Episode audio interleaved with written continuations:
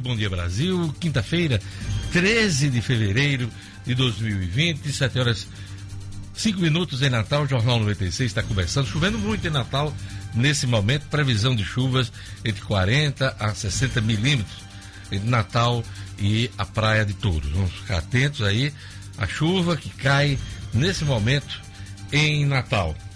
Olha, hoje, proposta de reforma na Previdência Estadual, proposta do governo do Estado, chega à Assembleia Legislativa. Depois de várias conversas com setores do funcionalismo e também os poderes da, aqui do Estado, a governadora modificou um pouco a proposta que vai ser encaminhada. As alíquotas uh, de cobrança, uh, contribuição dos servidores vai até 16% e não a 18% como era a ideia inicial. Então, de 12% a 16%. A governadora manteve faixa de isenção em até R$ 2.500 para os servidores aposentados e também pensionistas. A proposta chega hoje e agora é com os deputados. Todas as atenções agora se voltam para a Assembleia Legislativa. Daqui a pouquinho a gente tem é, mais detalhes sobre a proposta do governo encaminhada à Assembleia Legislativa. Futebol, ABC, aliás, ABC não, o América venceu ontem bem, 4 a 1 o Força e Luz. Edmo Sinedino, bom dia. Bom dia, Diógenes, bom dia, ouvinte 96. É, venceu bem o Força e Luz, 4 a 1 mesmo placar do primeiro turno que ainda não acabou, né? É, o América deu dois turnos, dois turnos simultâneos. Né? O América deu 4 a 1 no Fosse Luz no primeiro turno, que ainda não terminou, e no começo desse segundo turno já venceu também de 4 a 1. Ontem tivemos uh, de hoje da vitória do Flamengo sobre o Fluminense. Eu acho que o Flamengo levou sua primeira liçãozinha do ano, né? É, fez 3 a 0 poderia ter, ter liquidado a partida, descuidou um pouco e passou um susto. O Fluminense fez dois gols e teve dois gols anulados, bem anulados. É bom registrar, os dois gols foram claramente impedidos. Mas levou um sustinho o Flamengo. Infelizmente, ontem, de hoje, do Corinthians, mesmo vencendo o Guarani do Paraguai, ficou fora da Libertadores precocemente. Pois é, três destaques de Hélio distintos. Um local. América venceu o Fosse Luz. Depois, Campeonato Carioca, Fla-Flu, estádio lotado ontem, 3 a 2 para o Flamengo. Isso. E em São Paulo, apesar dos 2 a 0 iniciais. 2 a 1 um.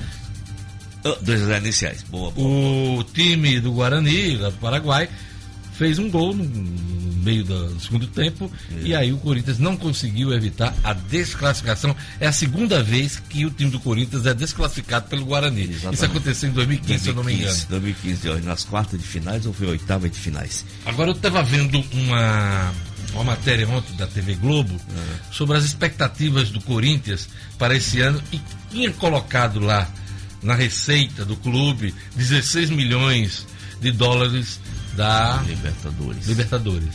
E não vai ter. Não vai ter. Não vai ter. Não vai ter. Uh, posso até estar tá me enganando que ah. a diferença é grande, né? Ah.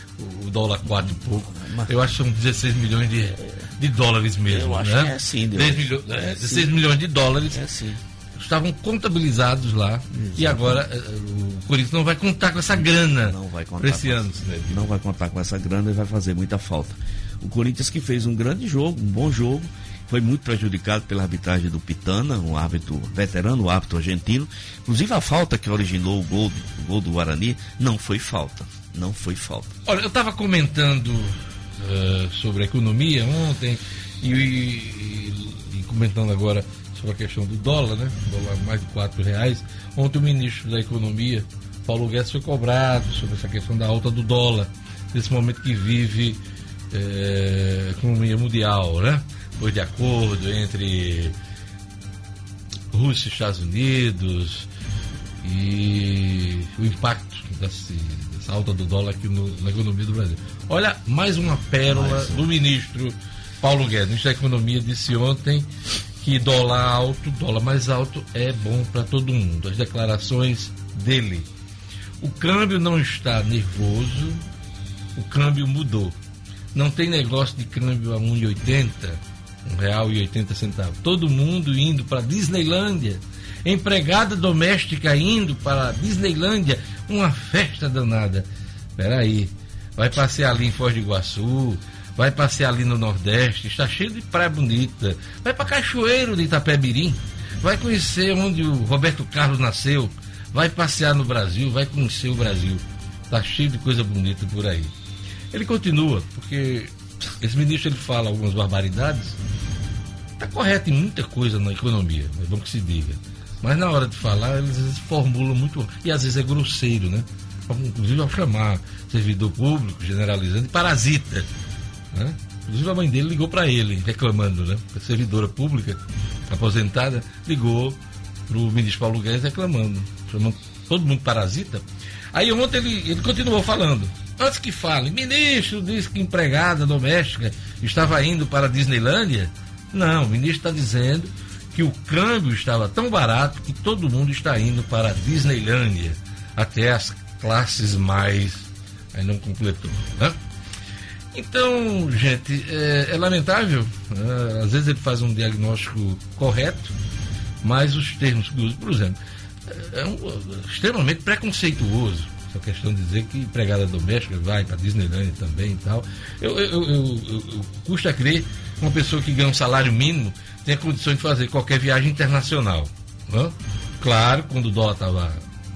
Teve um período aqui nesse Brasil que o dólar era, era um real para um dólar, né? A cotação, no tempo ali do, do Fernando Henrique. E muita gente aproveitou para viajar, classe média nesse país, classe média que nunca tinha viajado, passou a viajar. Isso é uma coisa. Agora, dizer pegada doméstica, um salário de, de salário mínimo, tá viajando três a quatro vezes para o exterior, essa não é, não é empregada doméstica.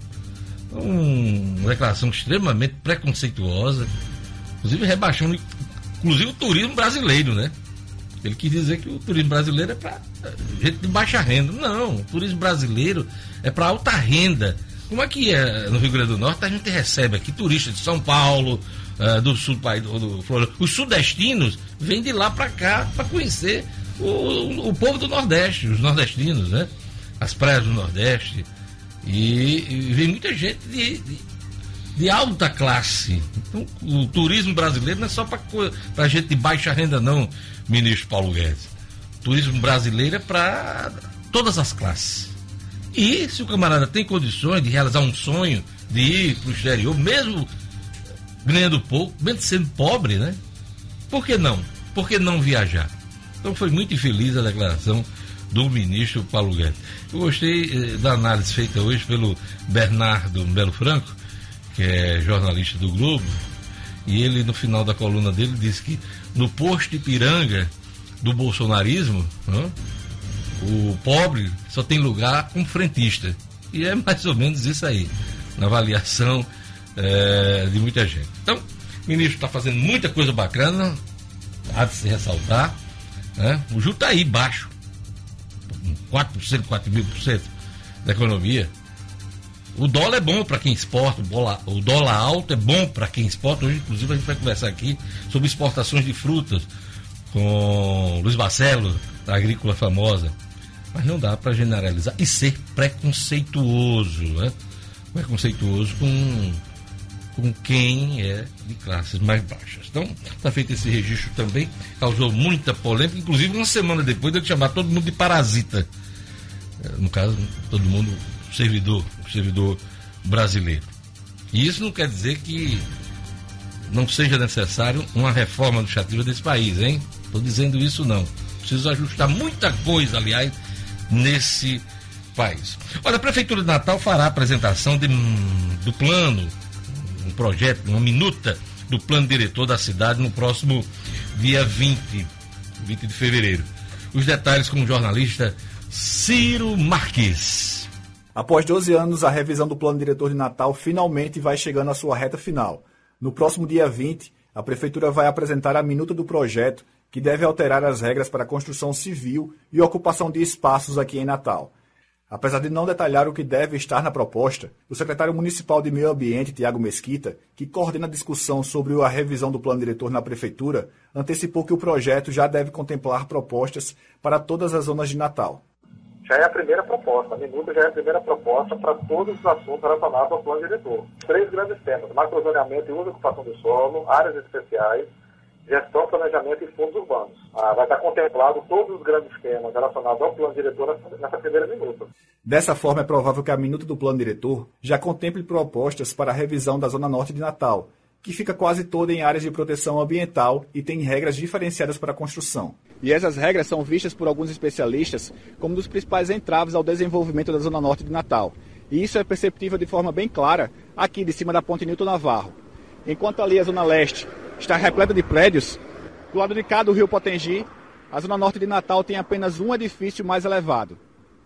Outro ponto que também deve estar previsto no plano diretor está na Orla de Natal, isso ajudaria, por exemplo, a resolver o que está feito no espaço do antigo Hotel Reis Magos, que foi demolido e aguarda mudanças nas regras de construção desta região para dar origem a um novo empreendimento. Lembrando que a expectativa da Câmara Municipal de Natal é discutir e votar ainda neste primeiro semestre o projeto do Plano Diretor de Natal. Ciro Marques para 96 FM.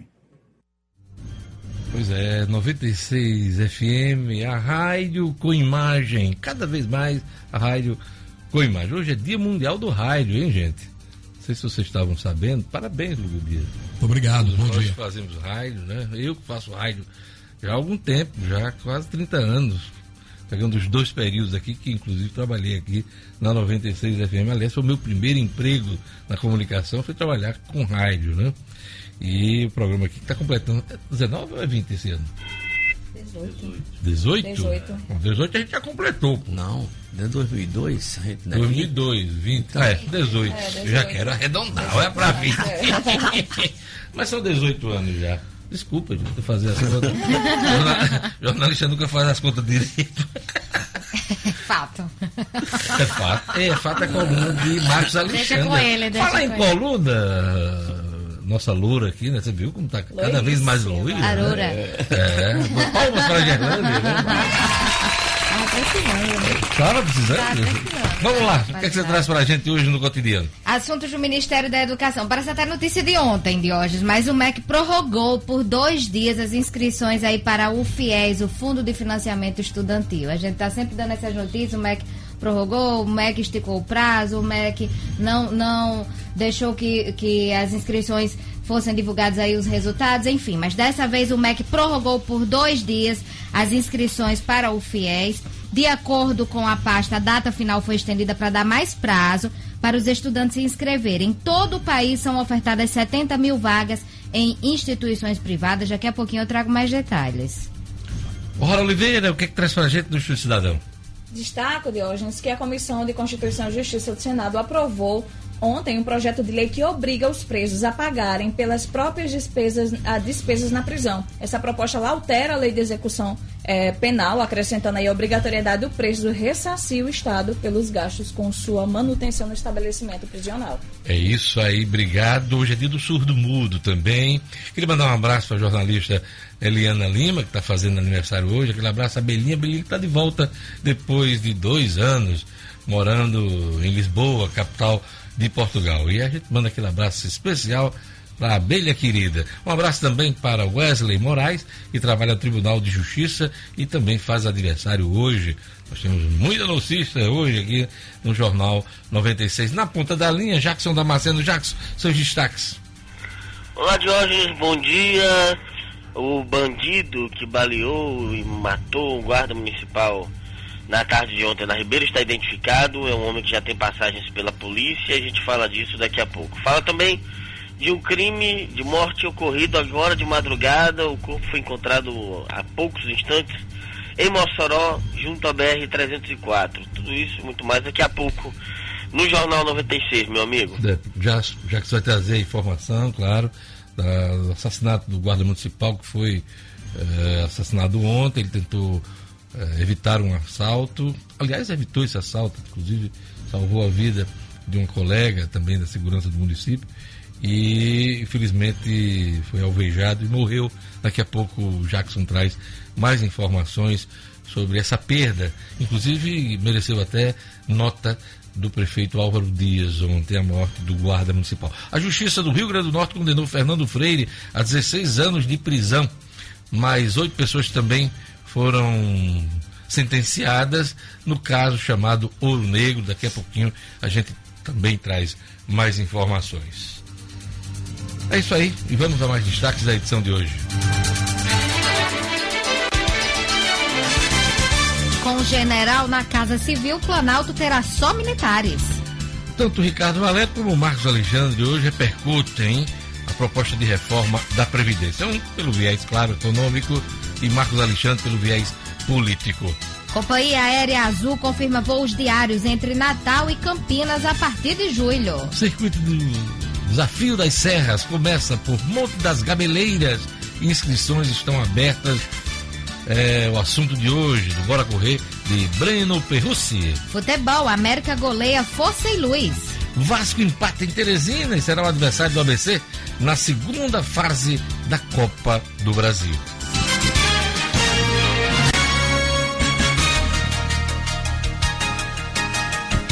Às manchetes dos principais jornais hoje. Vamos lá, Tribuna do Norte. Proposta de reforma vai hoje à Assembleia Legislativa com alíquota de até 16%. Também é destaque na tribuna, especialistas alertam sobre riscos em desafio de rasteira, brincadeira de rasteira, que viralizou em vídeos nas redes sociais, pode causar a morte ou traumas irreversíveis para adolescentes, como a tetraplegia e a paraplegia. Alertam especialistas, mais uma brincadeira boba, perigosa na internet.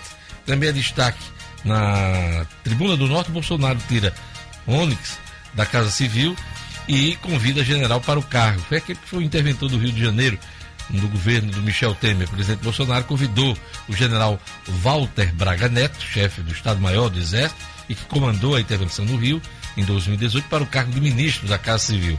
Onyx Lorenzoni vai ser deslocado para a cidadania.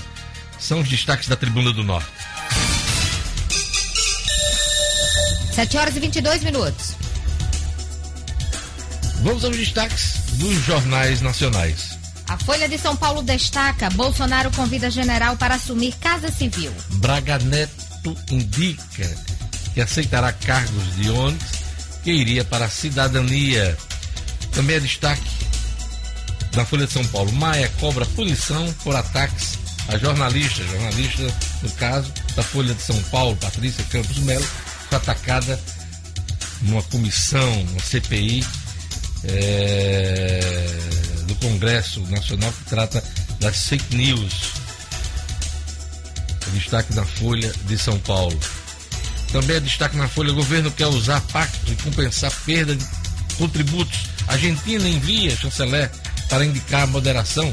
Ministro das Relações Exteriores da Argentina, Felipe Solar, se reuniu com o presidente Jair Bolsonaro para dizer que o governo de Alberto Fernandes é moderado e que seu país não será uma trava para negociações de acordos do Mercosul. Destaques na Folha de São Paulo.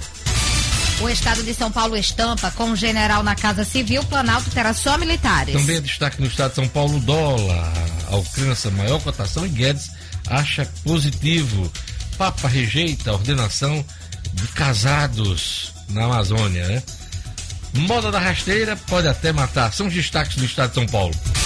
E o Globo noticia: Bolsonaro tira Onyx da Casa Civil e convida general Braga Neto. Pois é, o destaque aqui do Globo, na manhã desta, desta quinta-feira, o Globo diz aqui que, desgastado por atritos com colegas de esplanada, Osmar Terra deixará o Ministério da Cidadania. Doméstica estava indo para a Disney, afirma Guedes. No dia em que o dólar fechou a 4,35, o ministro da Economia Paulo Guedes defendeu a cotação alta e argumentou que todo mundo estava indo para a Disney, empregada doméstica indo para a Disney. Guedes sugeriu Cachoeiro de Itapemirim e Foz do Iguaçu como destinos turísticos. Pois é, a frase do, do ministro. Não tem negócio de dólar, 1,80, todo mundo indo para Disney. Empregada doméstica indo para Disney. Uma festa danada. Pera aí. São os destaques do Globo.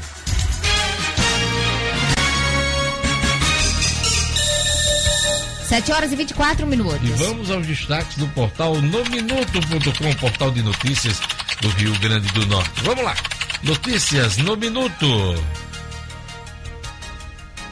Pastel de tangará, carne de sol e queijo de coalho caicó se tornam patrimônios imateriais do Rio Grande do Norte. As proposições foram do deputado estadual Albert Dixon, que em sua justificativa defendeu que as iguarias são um patrimônio importante, dada uma tradição nesses dois municípios. Detran abre visitação a veículos que vão ao leilão na sexta-feira. Lotes compreendem veículos que vão continuar em circulação e outros destinados exclusivamente à sucata. Lei autoriza transporte de animais em trens e ônibus no Rio Grande do Norte. Os animais devem pesar até 10 quilos e serem condicionados em caixas transportadoras específicas. O dono do animal também deve pagar a tarifa regular da linha pelo assento para o transporte dele. Companhia Aérea Azul confirma voos diários entre Natal e Campinas.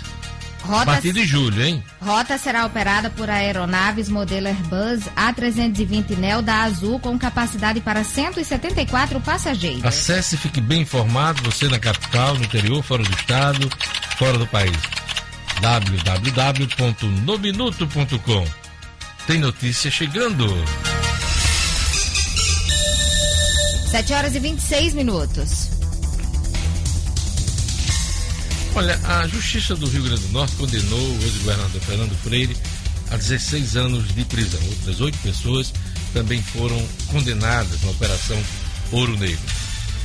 Os desembargadores que integram a Câmara Criminal do Tribunal de Justiça finalizaram o julgamento do recurso de apelação dos réus da Operação Ouro Negro, entre eles o ex-governador Fernando Freire e o ex-secretário estadual de Tributação Márcio Bezerra de Azevedo. Apenas o acórdão relatoria do desembargador Gilson Barbosa reuniu mais de 400 páginas num processo de 113 volumes. Inicialmente condenado a pena 19 anos e 11 meses de reclusão, o ex-governador do Rio Grande do Norte teve uma redução na penalidade para 16 anos e 11 meses pelos crimes de corrupção passiva e lavagem de dinheiro, sendo absolvido da acusação de crime contra a ordem tributária.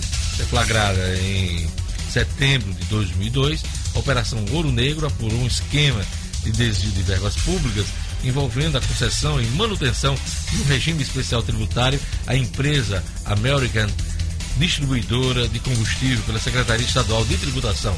Fatos que comprovaram, aliás, provocaram prejuízo financeiro ao Estado do Rio Grande do Norte de 66 milhões de reais. Né? Então esse foi o caso.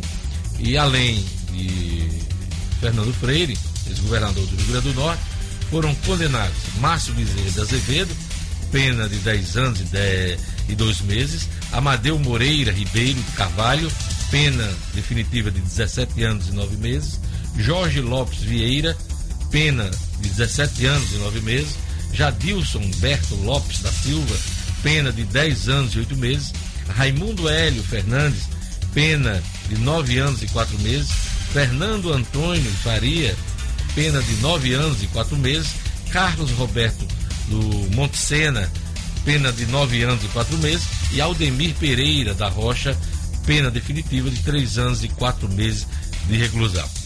Essa foi o final do julgamento do Ouro Negro no Tribunal de Justiça do Rio Grande do Norte.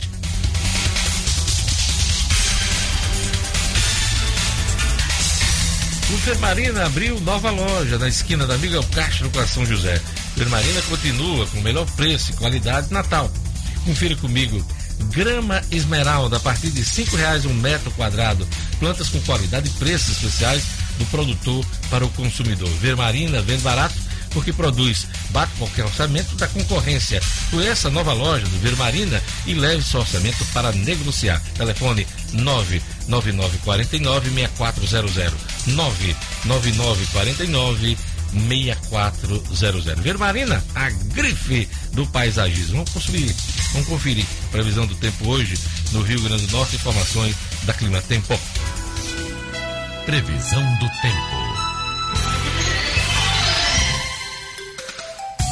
Em Natal, a quinta-feira amanheceu com chuva e tem períodos de nublado e mais chuva ao longo do dia. Pois é, em Touros vai chover muito, hein? A previsão de 60 milímetros aí. Aqui em Natal fica de 50, de 40 a 50 Vamos acompanhar as chuvas hoje. Mínima. De 24. Máxima. 29 graus. Em Upanema. Quinta-feira de sol e aumento de nuvens e previsão de chuva em todos os períodos. Mínima. De 24. Máxima. 32 graus. Bento Fernandes. Previsão de sol entre nuvens com pancadas de chuva ao longo do dia. Mínima. De 23. Máxima. 32 graus. Em Monte Alegre. Quinta-feira com muitas nuvens durante o dia. Períodos de nublado com chuva a qualquer hora. Mínima. De 24. Máxima. 29 graus. 7 horas e 30 minutos. Governo encaminha a reforma da Previdência hoje, Assembleia Legislativa. Vamos ver. Análise econômica de Ricardo Valério.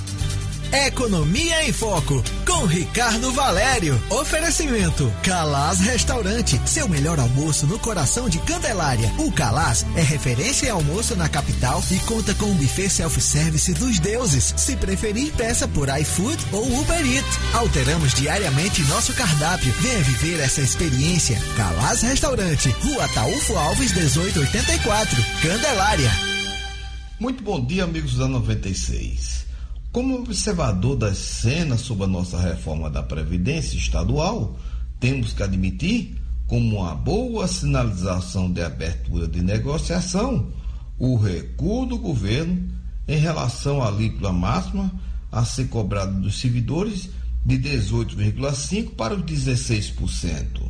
Obviamente que não chegou ao limite solicitado pelas categorias do Estado que avançavam no alíquota máxima de 14%, mesmo o valor estipulado pelo governo federal na reforma da Previdência Nacional.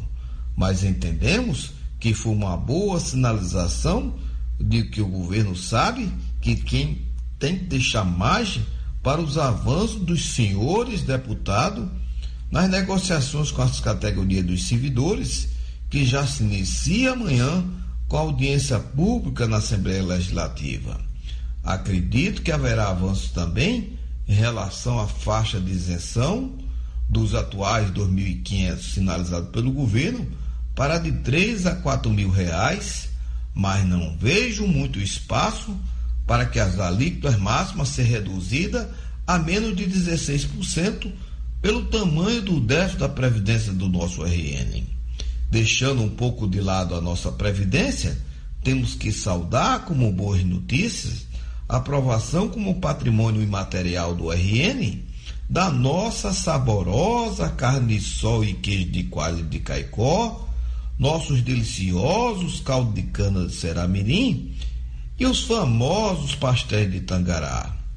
Só peço a nossa Fundação José Augusto para olhar com muito carinho no próximo decreto de lei para a nossa saborosa ginga com tapioca da nossa gloriosa Ririnha, meu caro Diógenes, que sei que você também curte muito, assim como muitos natalenses.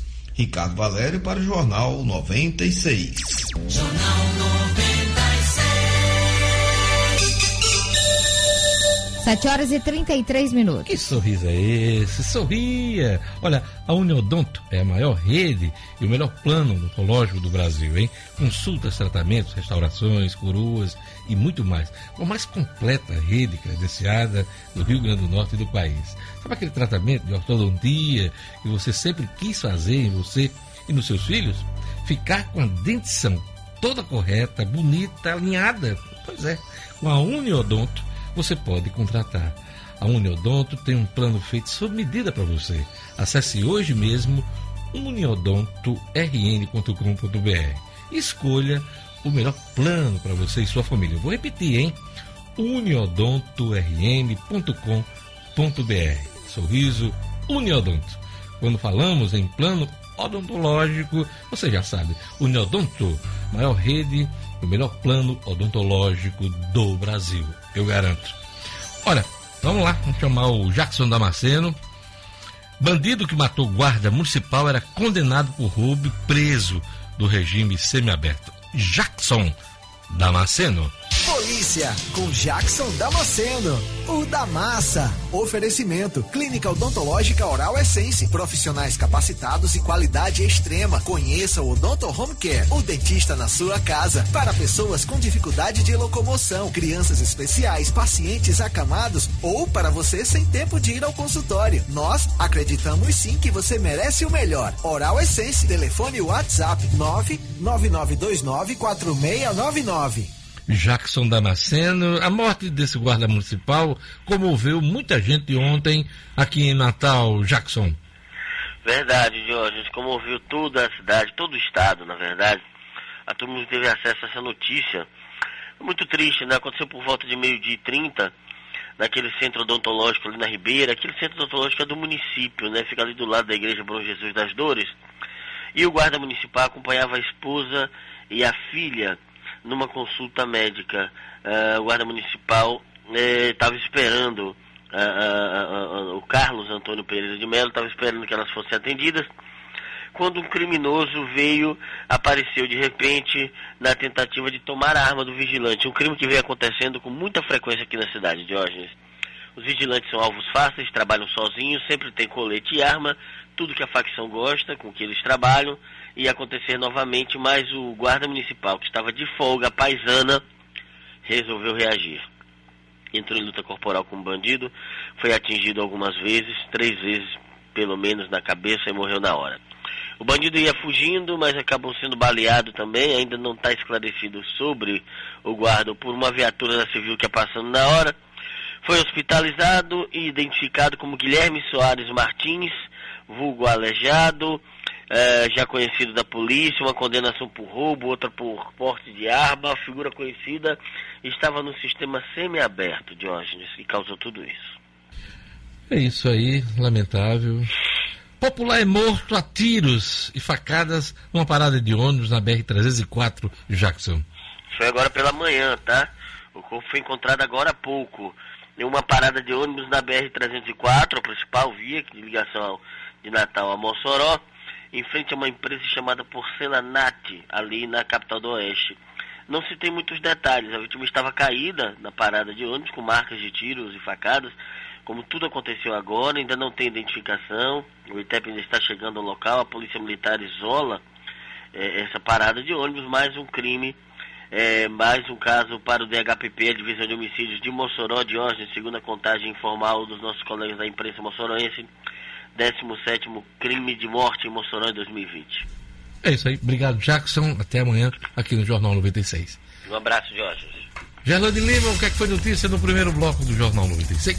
Bolsonaro convida general Braga Neto para assumir Casa Civil. Proposta de reforma da Previdência vai hoje à Assembleia Legislativa com alíquota de até 16%. Companhia Aérea Azul confirma voos diários entre Natal e Campinas a partir de julho. E Popular é morto a tiros e facadas em parada de ônibus na BR-304. Daqui a pouquinho no Jornal 96, o esporte com Edmo Cidadina, a coluna é fato com Marcos Alexandre, Orrala Oliveira, o Estudo Cidadão e a entrevista com o empresário Luiz Barcelos, diretor institucional da Agrícola Famosa. Tudo isso junto misturado aqui no Jornal 96.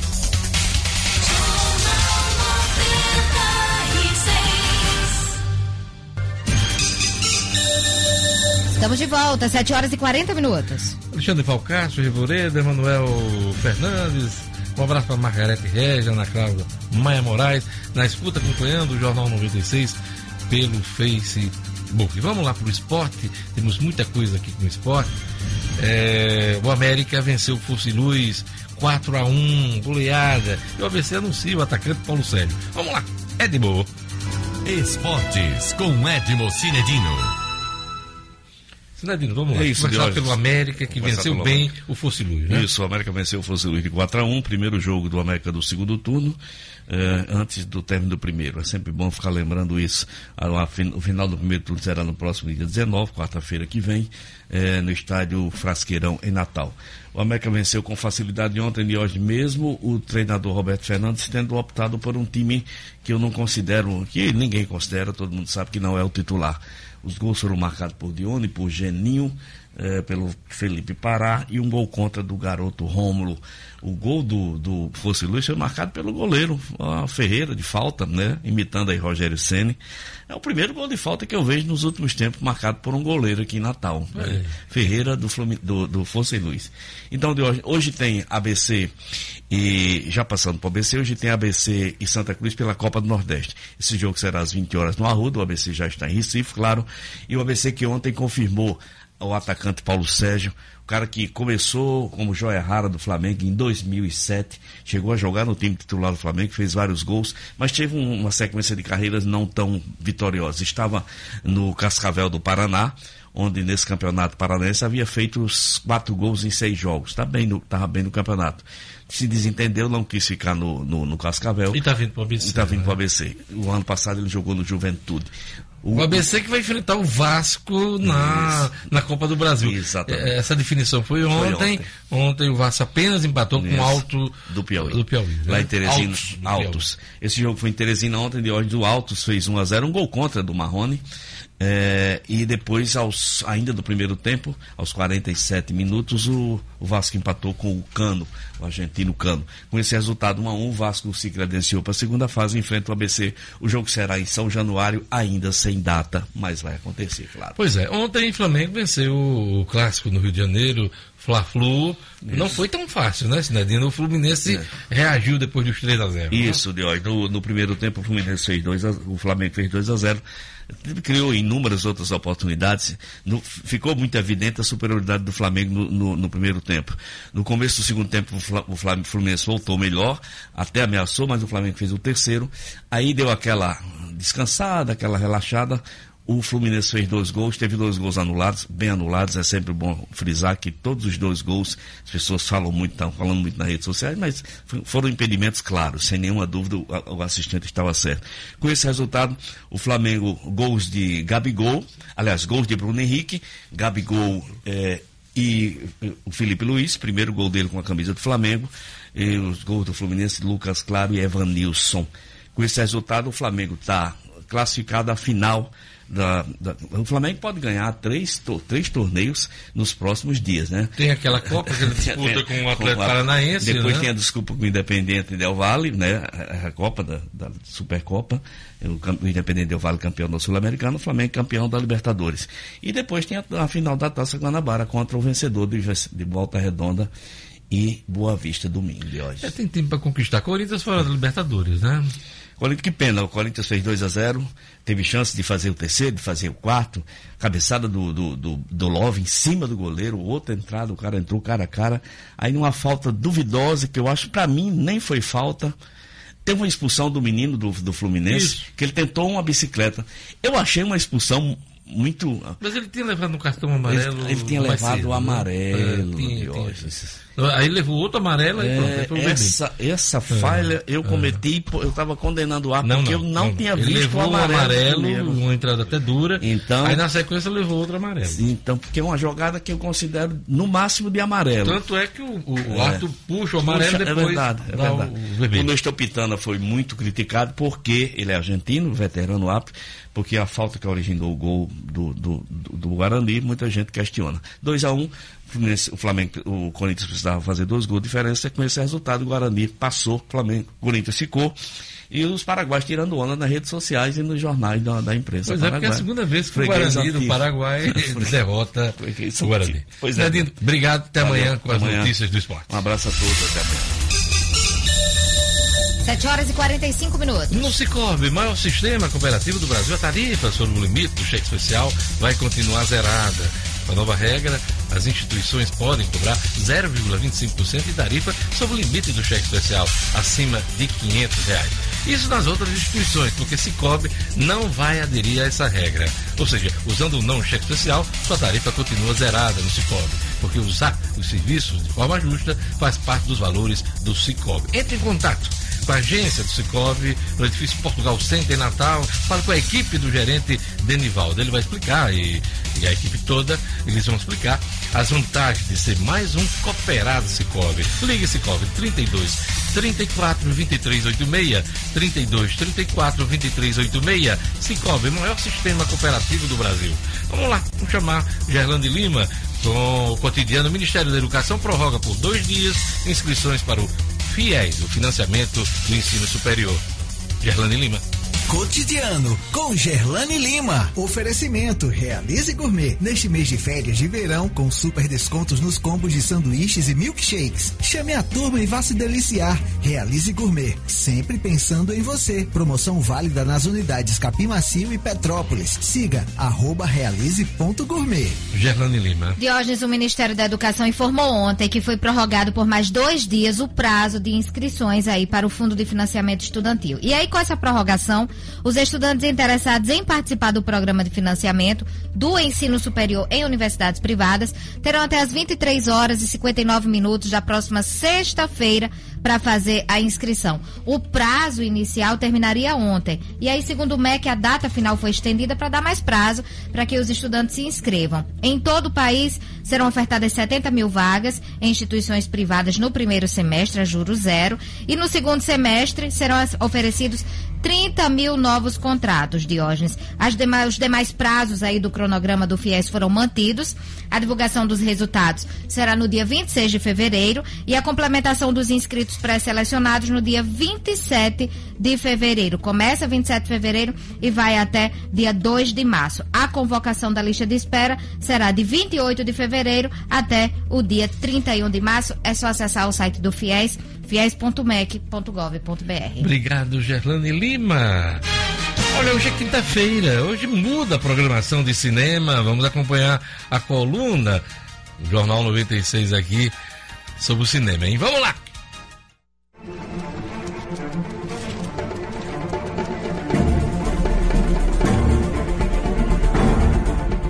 Sonic, uma pequena bola azul com super energia e um visual muito estilo. E aí galera, tudo bem? Essa semana chega aos nossos cinemas finalmente o live action do ícone dos games da SEGA. Isso mesmo, o filme do Sonic.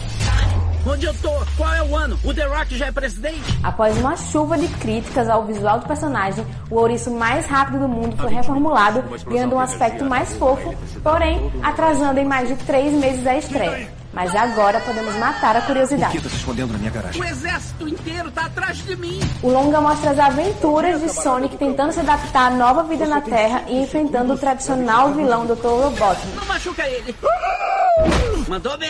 Bom, além dessa opção, uma boa pedida para quem vai ao cinema esta semana são os vencedores do Oscar 2020 que estão em cartaz aqui em Natal. Entre eles, o grande vencedor, Parasita, considerado uma das maiores surpresas da premiação americana nos últimos anos e que levou o prêmio de melhor filme, se tornando o primeiro longa não falado em inglês a ganhar a categoria. Além dele, no Cinépolis Natal Shopping e no Cinemark também tem outras opções vencedoras do Oscar, como 1917, Jojo Rabbit e O Escândalo. A programação completa está no nosso Instagram. E o prêmio de melhor filme vai para Parasite. E por falar em Oscar, o título de melhor atriz foi para Renée Zellweger, a eterna Bridget Jones. O melhor ator, como já era esperado, foi para Joaquin Phoenix por Coringa. Melhor atriz coadjuvante foi para Laura Dern pela produção da Netflix História de um Casamento, enquanto o popular Brad Pitt ganhou como melhor ator coadjuvante por Era Uma Vez em Hollywood. Todos nós seremos julgados. A nota negativa para o Brasil é que o cotado Democracia em Vertigem perdeu o troféu de melhor documentário para a indústria americana, realizado pela produtora de Michelle e Barack Obama. Eu temo que nossa democracia tenha sido apenas um sonho efêmero. E aí, essa semana você vai de Sonic ou de um vencedor do Oscar? Meu nome é Lia Pinheiro e este foi mais um Cine 96. Até mais!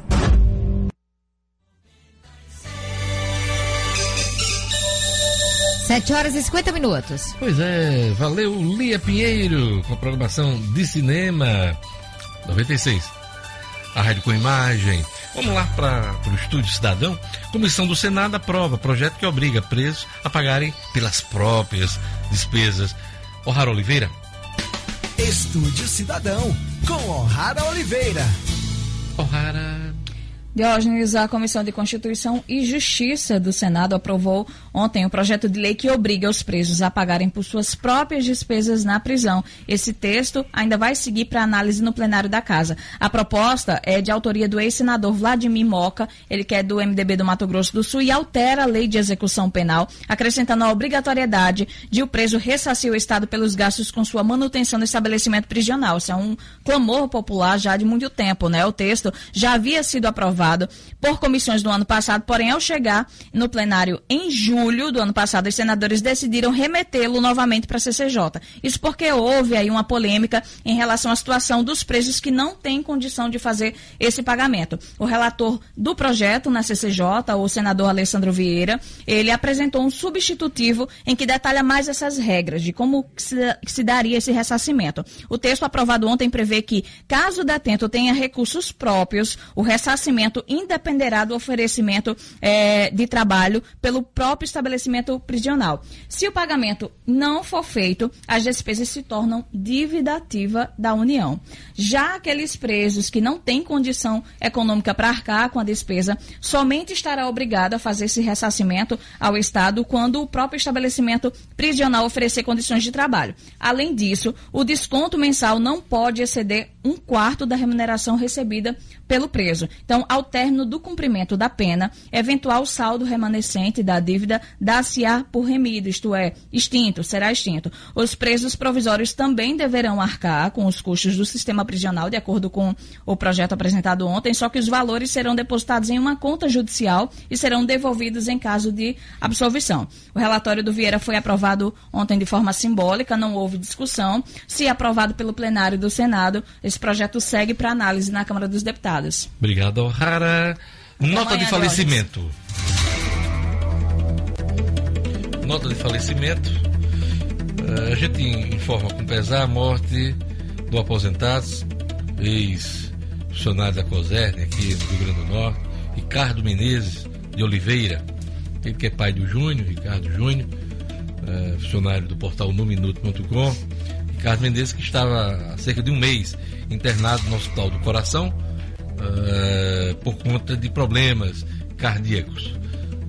A situação dele se agravou e ele faleceu na noite, madrugada de hoje, uh, aqui em Natal. Então a gente informa com pesar a morte de Ricardo Menezes de Oliveira, ele que morava em Patané, no distrito de Areis.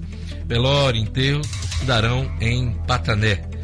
É, família enlutada, a gente manda aquele abraço o Ricardo Júnior, que é, é, filho do Ricardo Menezes de Oliveira, que faleceu na madrugada de hoje. 7 horas e 54 minutos. Olá, Atenas Turismo é câmbio, sua viagem completa, a melhor opção para você comprar sua moeda estrangeira com segurança e comodidade. Dólar americano, dólar canadense, euro, peso chileno, peso uruguaio ou libra esterlina. No câmbio da Atenas, você conta com serviço de pagamento e remessa dinheiro ao exterior. Na Atenas, você adquire seu cartão pré-pago Visa ou Master, sem anuidade, usado tanto para compras como para saques em milhares de caixas eletrônicos em mais de 200 países. Ligue 3221 2626. 3221 2626. Atenas Turismo é câmbio. Sua viagem completa. Giro pelo Brasil e pelo mundo.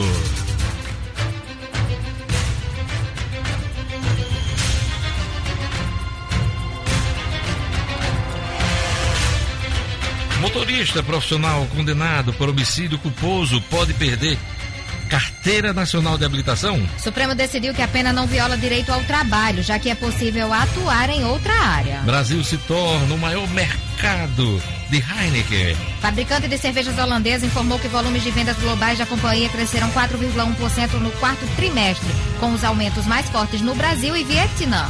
WhatsApp chega a 2 bilhões de usuários em todo o mundo. Alcance do aplicativo dobrou desde 2017, quando anunciou que atingiu o primeiro bilhão de usuários. Londres confirma primeiro caso do coronavírus. Este é o nono caso na Inglaterra. A Organização Mundial de Saúde encerrou reunião de dois dias com mais de 300 cientistas para tratar da doença. Papa Francisco rejeita a proposta de ordenação de homens casados como padres na Amazônia. Pontífice também descartou a ordenação feminina. A possibilidade de que homens com família constituída se tornassem padres na região havia sido discutida em outubro.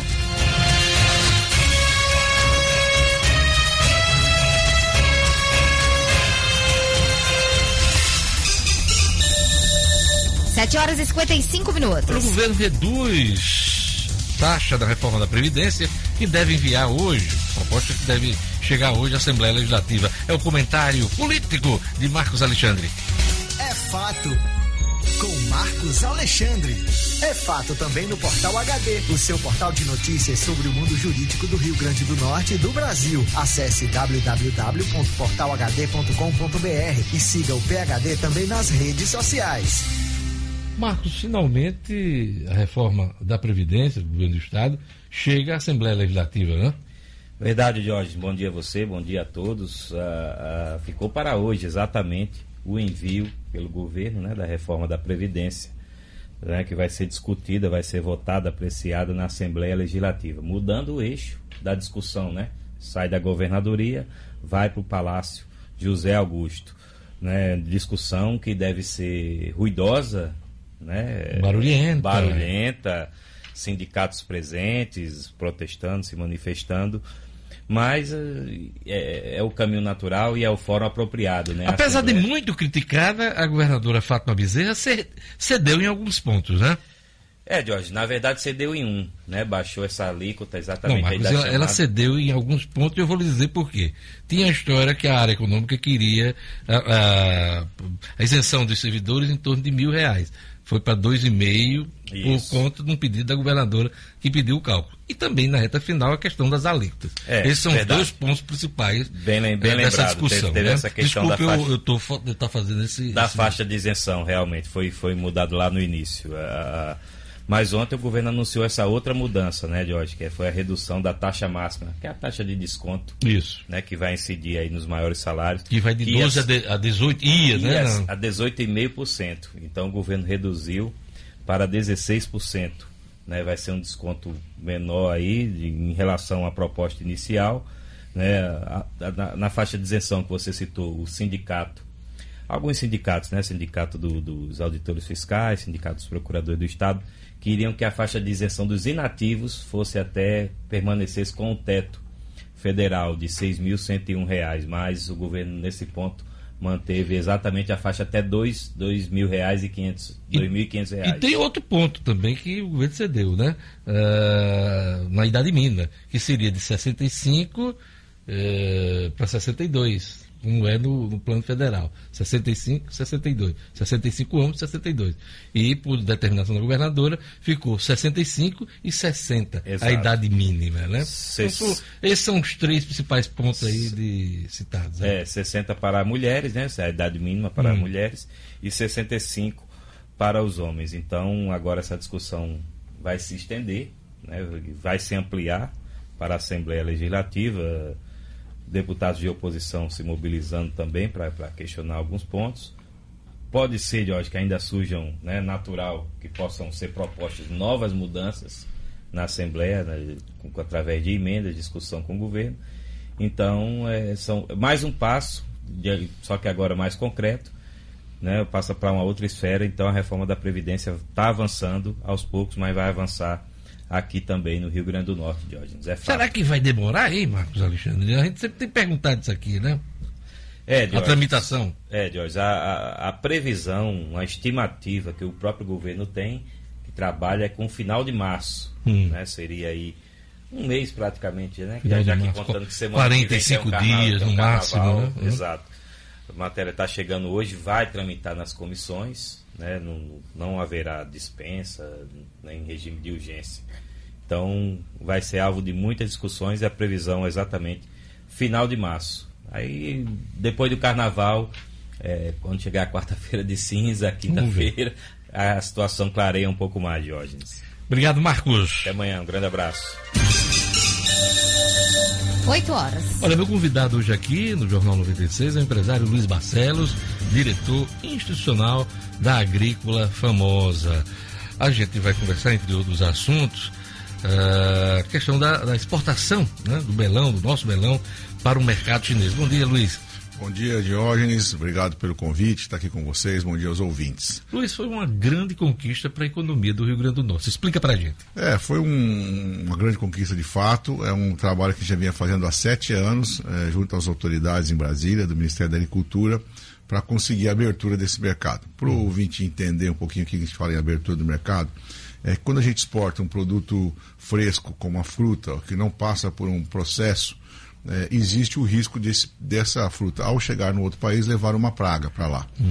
Então, é, as autoridades fitossanitárias do país que vai receber têm que fazer um processo chamado análise de risco de praga, ou seja, eles vêm aqui, identificam quais são as pragas que tem, e a partir daí se estabelece um protocolo que eles chamam, que são as medidas mitigatórias para que essas pragas eventualmente não viajem junto com a fruta. São as barreiras fitossanitárias. As barreiras né? fitossanitárias. Muitas vezes é, são barreiras comerciais e que se disfarça com essas barreiras fitossanitárias, né? Uhum.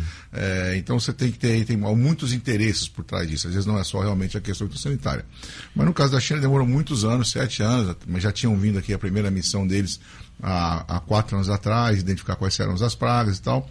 E é, depois de todo essa, esse trâmite, já com a aproximação do atual governo federal junto com o governo chinês, onde estão se estreitando os laços comerciais, esse processo avançou em novembro do ano passado, quando Xi Jinping esteve aqui na reunião dos BRICS, é, junto com o presidente Bolsonaro, então foi assinado o protocolo, que seja essas, essas medidas mitigatórias. Dentro dessas medidas mitigatórias estava a visita é, de, de, de, uma comissão que esteve aqui em janeiro para testar uma área livre. Na verdade, a única praga do melão é uma mosca chamada Nastrefa grandes, é, que nós temos uma área aqui na região de Mossoró que ela é livre, reconhecida internacionalmente, Estados Unidos, Chile, Argentina, que essa, essa área não tem essa praga. Nós temos que ter armadilhas a cada 5 hectares, tem todo um processo um feromônio para atrair as moscas. Toda semana essas armadilhas são levadas à universidade, ao FERSA, e os professores lá é, analisam e atestam que não existe a incidência dessa mosca. E tem as barreiras nas estradas para é, fiscalização e evitar que melões de fora da área entrem dentro da área livre e eventualmente possa contaminar. Então eles vieram auditar todo esse processo e nós fomos aprovados e foi muito rápido, inclusive essa fase final, que já na volta, é, nós encerramos essa missão dia 17 de janeiro, uma é, foi agora, recentemente, inclusive eles estiveram visitando a Agrícola Famosa Exato, estiveram lá com a gente, encerrou a visita no dia 17, era uma sexta-feira, e disse, olha, no meu voo, como é um voo muito longo, vou fazer o relatório, porque já na semana segui seguinte começava o ano novo chinês. E aí ele disse, não, vou tentar acelerar. E realmente, dois dias depois que eles voltaram, já foi publicado. E efetivamente esse mercado agora está aberto. Significa, nós já podemos mandar fruta para a China vai nosso melão e o que é que vem de lá? É, nesse Luiz? processo teve a, a, a, troca né, da, da pera de lá para cá. Eles queriam a maçã, mas como o Brasil produz muita maçã, para não prejudicar a produção local, nós substituímos pela pera. Eles não queriam só comprar, tem que ter essa, que ter essa troca. Tem né? que ter essa troca. Eles queriam que a gente abrisse uma fruta. É a primeira vez que o Brasil abre uma fruta chinesa, é a primeira vez que a China abre uma fruta para o Brasil. A primeira fruta que está habilitada para mandar lá o nosso melão. Então a, a, a, a pera também está habilitada para vir. E a ideia, obviamente, é que o navio que leve uma fruta traga outra, porque são distâncias muito longas, caros, né? Então a gente tem que tentar fazer essa logística para abaixar o preço. Antes da gente falar do impacto econômico, né, dessa novidade importante para a economia do Rio Grande do Norte, eu lhe pergunto: vai o nosso melão, vem a pera. Nesse momento de coronavírus, a gente está vivendo aí essa, inclusive, estagnação nos negócios chineses, há cerca de um mês. Isso vai atrapalhar o início dessa operação, Luiz? Vai, atrapalhou um pouco sim, é, que infelizmente, logo que nós abrimos o mercado, né, onde, porque agora, agora começam as questões comerciais, né, uhum. é, qual vai ser a logística, quais serão as variedades, quem serão os parceiros comerciais, é, e aí veio os contratos, os contratos né? só que em seguida veio essa questão do coronavírus. Então, semana passada, em Berlim, teve a maior feira do setor mundial uhum. de fruticultura e nós mesmos tínhamos várias reuniões com chineses lá, que no fim acabou não acontecendo porque eles não conseguiram sair da China por conta do, dos aviões Isso. que tinham sido cancelados. Hoje tem restrição voo. hoje para Pois é, então nós não né? conseguimos avançar como a gente queria. A ideia já era agora no mês de fevereiro mandar algumas amostras via aérea é, para que agora também a gente entra na entre safra do nosso melão, com o período de chuva, mas a partir de agosto já começar a mandar já é, efetivamente volumes maiores. Até agosto você acha que esse problema de saúde sim, né? seja controlado? Na verdade é, é, é, controlar esse vírus. Exato, né? Eu acho que até lá, esperamos, né, que até agosto essa situação já esteja mais controlada, mais tranquila e que a gente possa então começar as primeiras amostras. Mas sem dúvida a gente acabou perdendo aí uns seis meses por conta de, desse problema de saúde, mas acho que é, é para quem esperou sete anos, seis meses aí passa rápido. Gerlane Lima. Bom dia, Luiz Barcelos. É, o, a exportação do melão para a China requer mais produção. Como é que está aí essa produção do melão, que aquece também o mercado de trabalho? Como é que fica essa situação? É, tá certo. O melão é, brasileiro todo é produzido aqui na Chapada do Apodi, né, naquela região de Mossoró. Hum. É, e nós temos aqui uma produção em torno de 20 mil hectares por ano.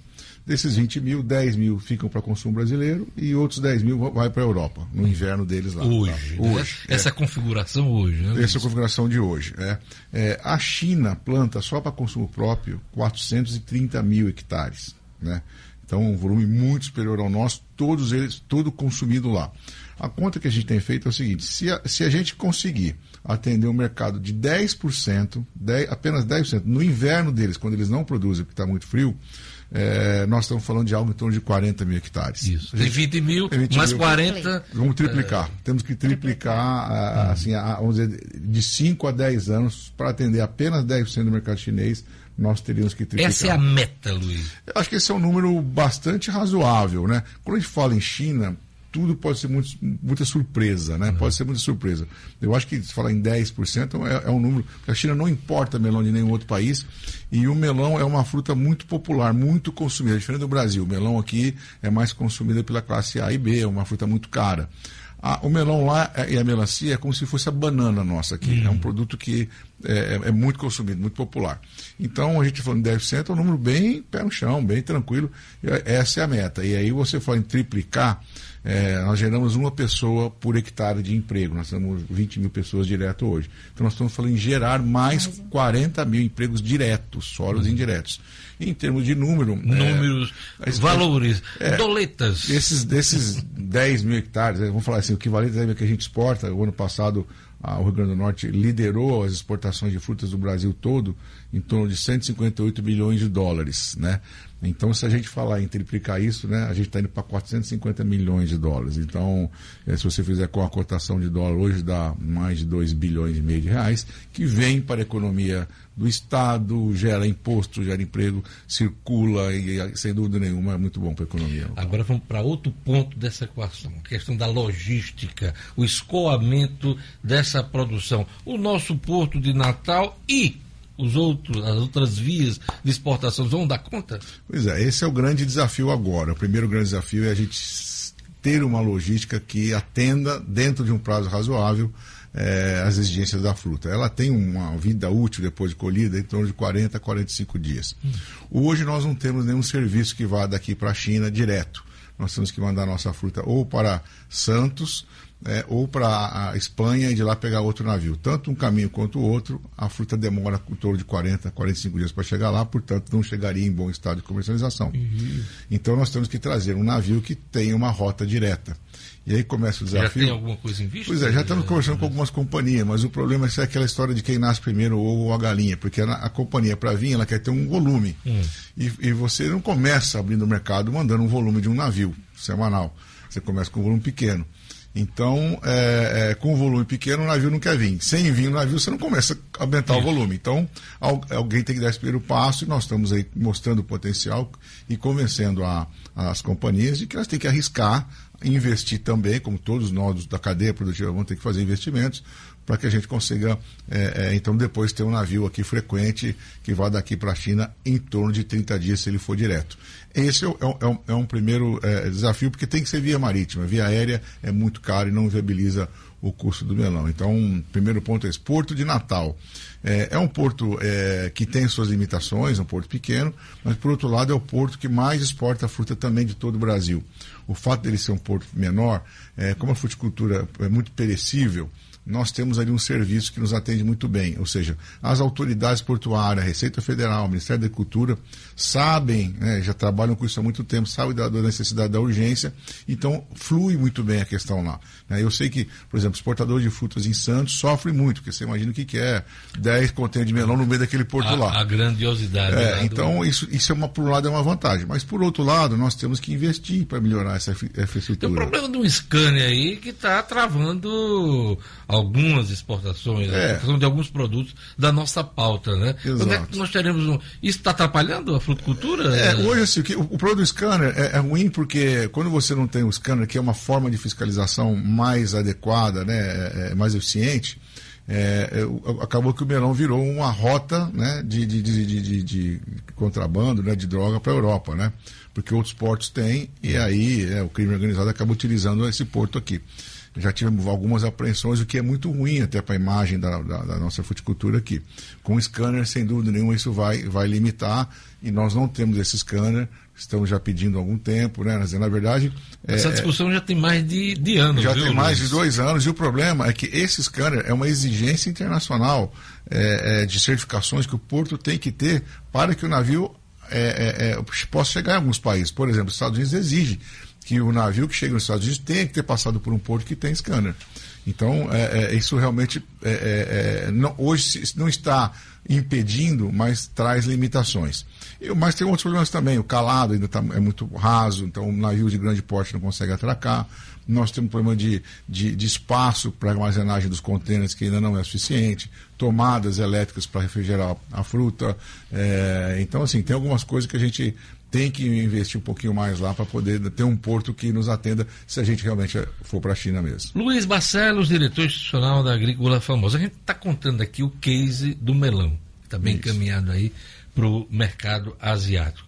Mas o Rio Grande do Norte, no ano passado, bateu recordes na produção de frutas. Isso, né? foi. É, eu queria que você também destacasse outros, outros produtos dessa cesta de, de exportações da fruticultura. É, o região, a região Nordeste, e aqui nosso semiárido não é diferente, tem uma grande vantagem para a produção de fruta, que é o lugar seco, portanto, a fruta consegue ter boas qualidades, muito sol, é, boa mão de obra, muita água no subsolo, e, isso são as condições é, naturais que faz com que ajude a, a muito a desenvolver a fruta por aqui.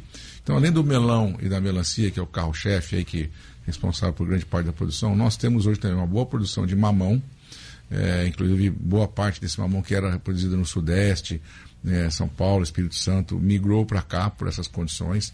Nós temos uma boa produção também de banana, cada vez mais crescendo é, aqui na região. É, nós temos é, al- algumas hortaliças como cebola, nós mesmos já produzimos aspargos, maracujá, abacaxi, to- todas essas frutas têm condições de, de ser produzido aqui, né? O que falta realmente é a gente primeiro ter uma segurança hídrica maior, e aí entra a questão da transposição do Rio São Francisco ali para Chapada, seria muito importante, né?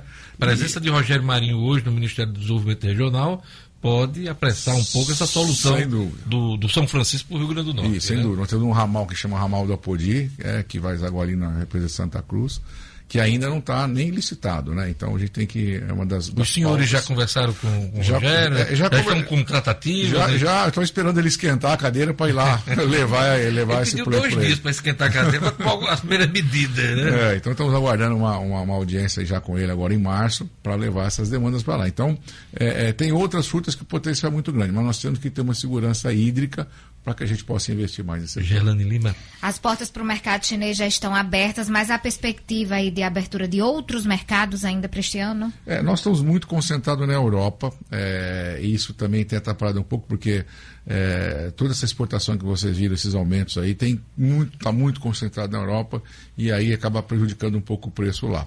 Nós estamos trabalhando, além do mercado é, é, da, da asiático, nós já temos a expectativa de Filipinas e Vietnã, que nós já recebemos visitas de técnicos aqui, é, mas nós temos o mercado americano também um potencial muito grande.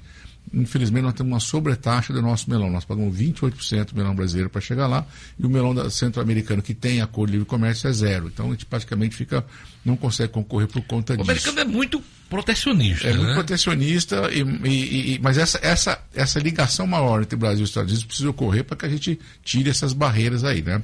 É, depois tem o mercado do Oriente Médio também, está crescendo muito.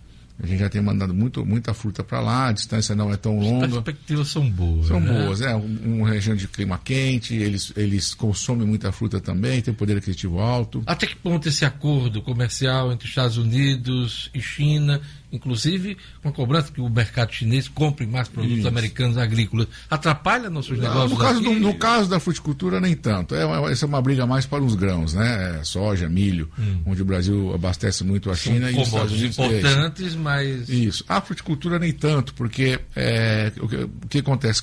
O, o, o, nossa região, por estarmos no, no, hemisfério sul, nós temos uma contraestação com relação ao hemisfério norte. Né? Quando, hum. é, é, quando é inverno lá, aqui é verão. E os Estados Unidos está no mesmo hemisfério que a China, os dois estão no hemisfério norte. Portanto, quando a China não tem condição de, de produzir, que é no inverno. É a mesma coisa no. É a mesma coisa que os Estados Unidos também não consegue. Então, para a fruticultura, ele não, não é um concorrente direto, né? Então isso não, não, assim, não, preocupa, não, não nos preocupa tanto. Para encerrar, Luiz Barcelos, diretor da Agrícola Famosa, como é que está a discussão com o governo do Estado? Até que ponto a parceria com a atual gestão tem facilitado a abertura desse, desses mercados e também o aumento da produção da fruticultura? Olha, é, nós tivemos a visita da governadora Fátima enquanto em campanha e levamos para ela alguns pleitos, né? Assim, é, é, o, o, que mais tem nos surpreendido, ela tem nos atendido muito bem. Não, não, temos, na verdade, grandes demandas, porque quando você fala em, por exemplo, estrada, essa BR que liga o setor produtivo para cá, que é 304, ela é federal. Né? Precisa ser duplicada Precisa ser duplicada. É um absurdo Eu ia isso agora, então, né? Mas ela, ela, ela é federal. É, e nós temos o Porto. O Porto da Coderne também é federal. É outro ponto que o ministro Rogério Marinho, Desenvolvimento Regional, pode ajudar muito de uma vez por Sem todas é, encaminhar essa essa duplicação, né? Isso, isso, sem dúvida. Então, o, o que nós precisamos realmente do, hoje, a nível de governo estadual, é, mais importante é a valorização dos funcionários do IDIARNE, que são os, os fiscais do Estado, que nos ajudam a manter esse status de área livre. Então, as barreiras, é, os salários, isso tem que estar muito bem adequado para não haver uma desmotivação, porque se a gente descuidar dessa área livre e entrar essa praga aqui, a gente não vai poder mandar exportação para lugar nenhum. Então, é, é, essa é uma demanda. Inclusive, eu tenho hoje um encontro com o governador para falar sobre isso. É, temos também agora, nesse esse, esse, ano, é bienal, a, a Expo Fruit. Sim, é em agosto. Grande, em agosto. Eu ia até perguntar por último então, agora. É, vamos lá é, pedir essa ajuda do, do Em Estado, Mossoró, vai Em ser Mossoró, Mossoró no né? dia 26 e 28 de agosto. Então, assim, nós temos um bom relacionamento com, com o governo, com o secretário é, Guilherme. É, Guilherme Saldanha, um dos Saldanha, grandes técnicos é, então, governo. Exatamente. É, é, eu, eu diria assim, não temos o que reclamar. O relacionamento é bom, tem um reconhecimento do governo de que a fruticultura desempenha um bom papel aqui. Conversa é boa. E você falou em Expo Fruto, o que é está previsto aí nesse encontro que é Pois é. Então, nós temos uma feira onde tem é, é, não só a parte comercial, como stand e as empresas que vendem todos os insumos para a cadeia produtiva e serviços estarão lá presentes. Temos também a é, palestras técnicas. É, é, é, um evento que a gente faz em parceria com o Sebrae, com a Ufersa. Então, existe também informações técnicas, aulas, dias de campo. Recebemos visita de importadores, de, de, compradores do mercado brasileiro. É, é a maior feira do, do, setor de fruticultura do Nordeste brasileiro e cada vez mais está crescendo. Nós estamos já com mais de 20 anos de, de edição desse evento é, decidimos fazer Bienal porque nós precisamos de dinheiro de ajuda da Prefeitura de Mossoró uhum. e do Estado e para não ter que acessar os cofres públicos, que já sabe que está difícil. Balidos hoje pois é, dia, por isso que a gente faz a cada dois anos, mas a gente espera realmente fazer mais uma edição com bastante sucesso, porque sendo ajuda a promover e ajuda a desenvolver a região da fruticultura de Mossoró. Eu queria agradecer eh, a presença aqui no nosso programa de Luiz Barcelos, diretor institucional da Agrícola Famosa. Boa sorte, Luiz nesses negócios todos e que esses mercados se abram mais ainda para a gente gerar emprego e renda no Rio Grande do Norte. É isso mesmo, Jorge, eu que agradeço a presença aqui com vocês e realmente vamos torcer para que a gente possa cada vez mais vir aqui trazer boas notícias. Prazer tê-lo aqui no nosso obrigado, programa. Obrigado, obrigado Gerlando, obrigado, obrigado Hugo Dias. Vem aí, Padre Francisco Fernandes com fé na vida. Eu volto amanhã com o Jornal 96. Tchau.